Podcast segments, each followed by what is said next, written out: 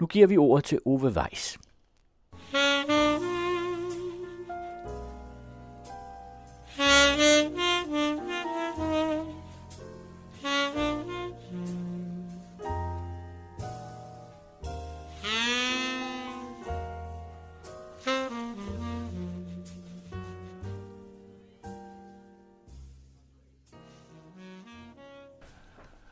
Onsdag den 31. oktober om aftenen lykkedes det regeringen at få en aftale i stand om fordeling af 130 millioner 600.000 kroner fra satspuljen til forbedring af integrationen af flygtninge og andre udefra kommende i 2019 til 22 begge år inklusive. Det bemærkelsesværdige er som en ikke beløbet størrelse, det er blot 19 millioner 600.000 kroner større end de 111 millioner kroner, som en HK-ansat i Socialstyrelsen menes at have bedraget samme pulje for gennem 21 år. Satspuljen består af beløb, som Folketinget hvert år afsætter til at forbedre forholdene for som det blandt andet hedder i afsnittet til et af formålene, citat, svage og udsatte grupper. Kritikerne af puljen kalder den politikernes julemandssæk, vel sagtens fordi tidspunktet for gavmildheden synes tilpasset den tilstående højtid, selvom det selvfølgelig relaterer til finansåret. Sammenlignet med satspuljens samlede bevillinger i 2018 på godt 15 milliarder kroner, fordelt på omkring 650 projekter, er beløbet til integrationen heller ikke svimlende.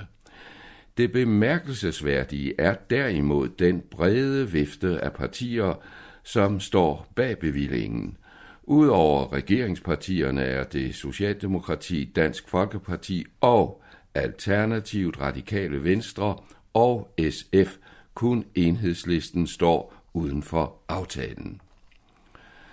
Hvordan kan det så være, at regeringen, den støtteparti og det store oppositionsparti, som i samdrægtighed gennem flere år har stået for udlændingestramninger til konventionernes grænser, ifølge kritikere ofte med symbolpolitiske initiativer, at de viser en sådan omsorg for de fremmede.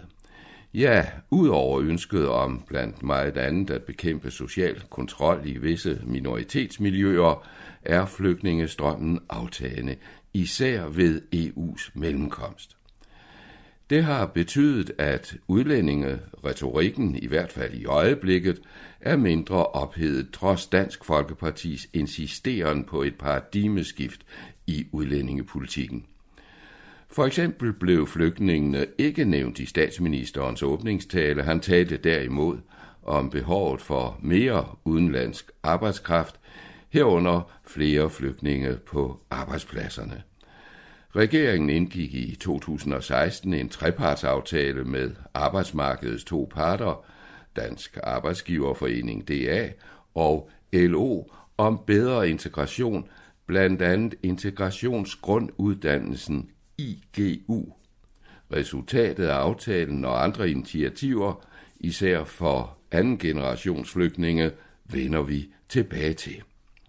Statsministerpartiet Venstre har tætte relationer til arbejdsgiverne, især landets største erhvervsorganisation Dansk Industri, som med over 50 procent af indflydelsen i DA igen og igen taler om virksomhedernes mangel på kvalificeret arbejdskraft.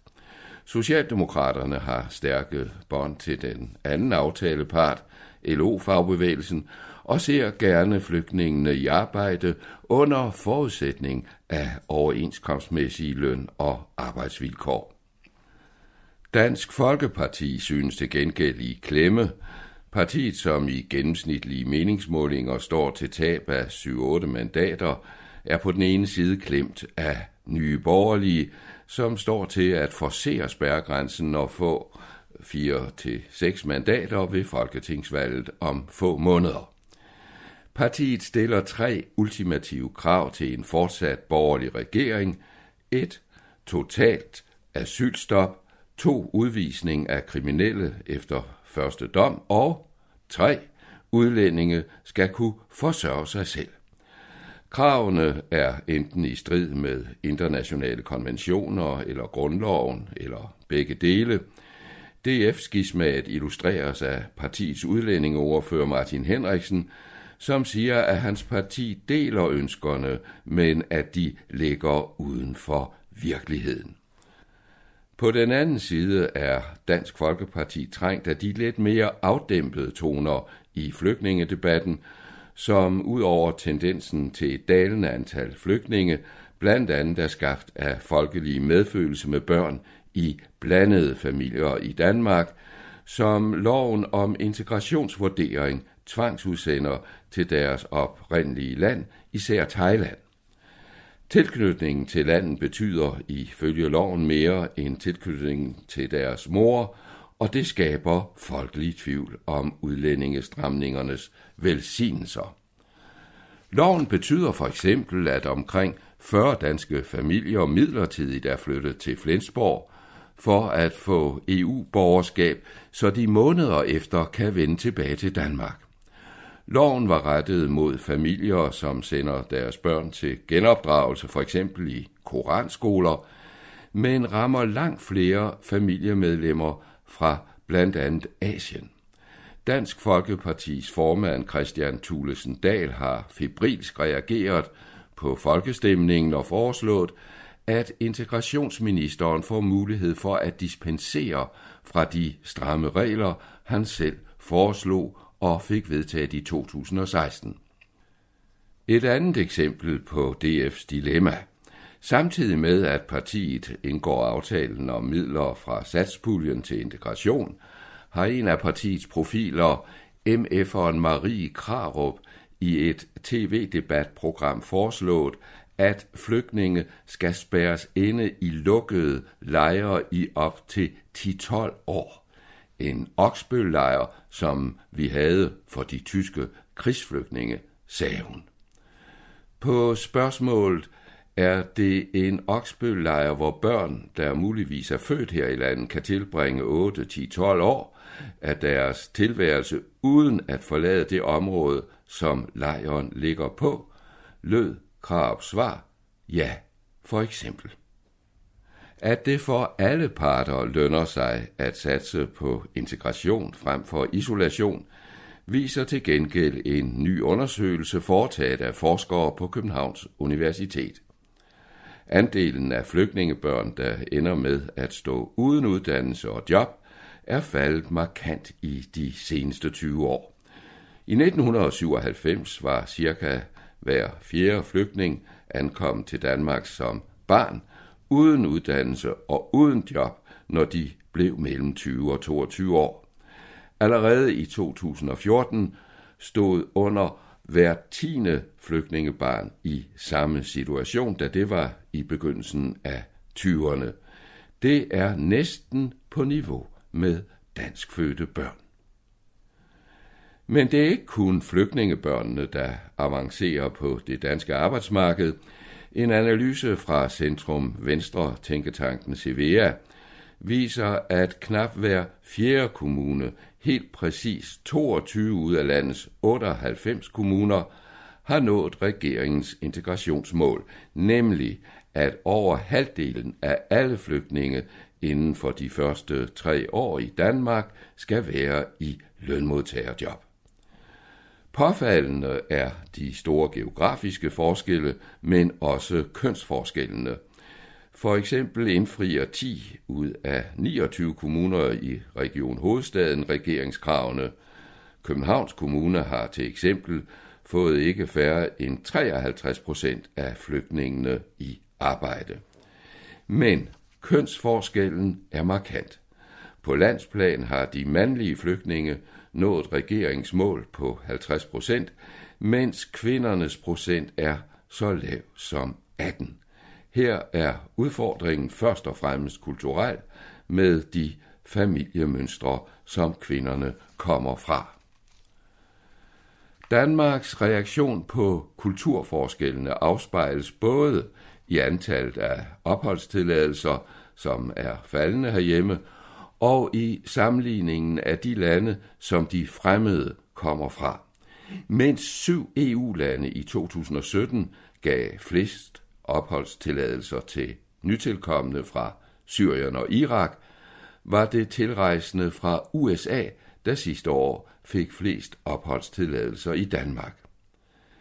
Det kan have medvirket til at dæmpe debatten i modsætning til for eksempel i Sverige, hvor befolkningens holdning til flygtninge har ændret sig markant de seneste tre år.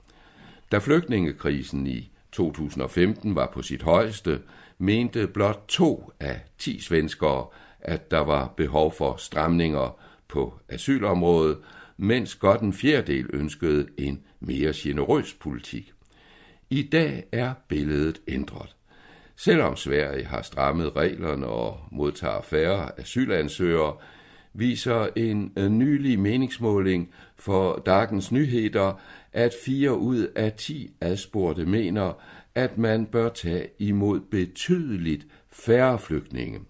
Hvis man regner de adspurgte med, som ønsker en vis stramning, ligger det samlede antal flygtningeskeptikere på omkring 60 procent.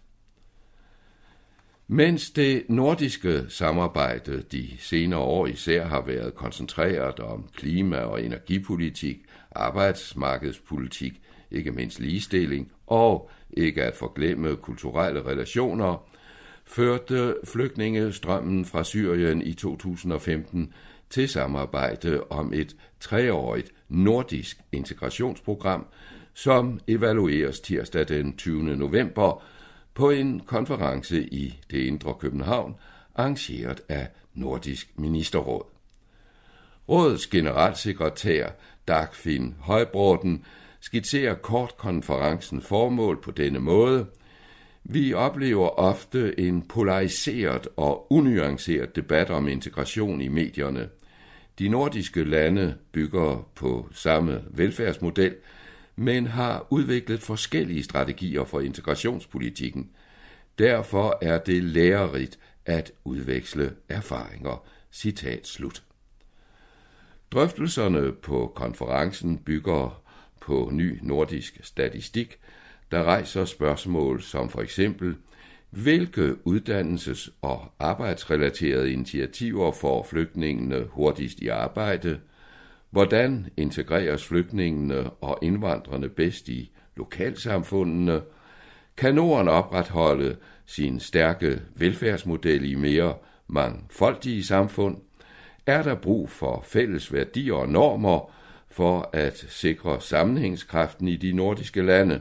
Og hvad siger forskningen, og har de nordiske organisationer og politikere det tilstrækkelige datamateriale til at sikre en god integrationspolitik. Det overordnede svar har direktøren for Nordisk Velfærdscenter i Stockholm, en institution under Nordisk Ministerråd, for så vidt allerede givet.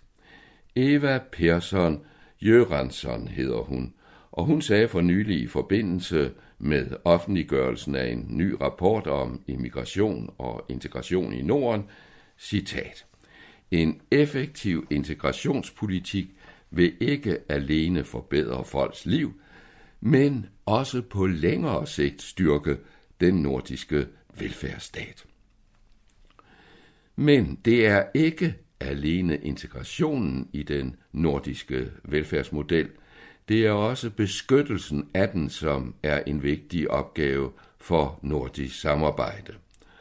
Nordic Safe Cities er et bynetværk af cirka 40 byer i Norden, herunder blandt andet Viborg, Aalborg, Odense og København, som arbejder med at forebygge radikalisering og voldelig ekstremisme.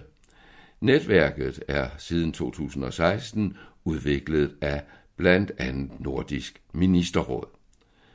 Det sker efter, at flere byer har været udsat for radikaliserede kræfter, som på tværs af politiske og religiøse holdninger har begået overgreb på uskyldige ofre, ikke alene i Norden, men i en lang række EU-lande, som for eksempel massemordene på unge norske socialdemokrater på Ydøya og på tilfældige i og omkring regeringsbygningerne i Oslo, og morerne ved Krudtønden på Østerbro og ved den jødiske øh, synagoge i Indre By i København.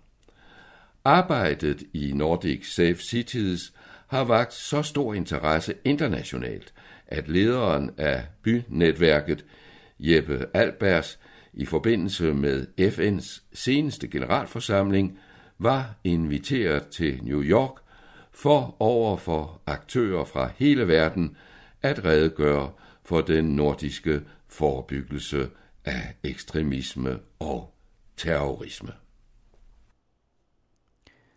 Det var en kommentar fra Ove Weiss i den anden radioserie Norden i Europa.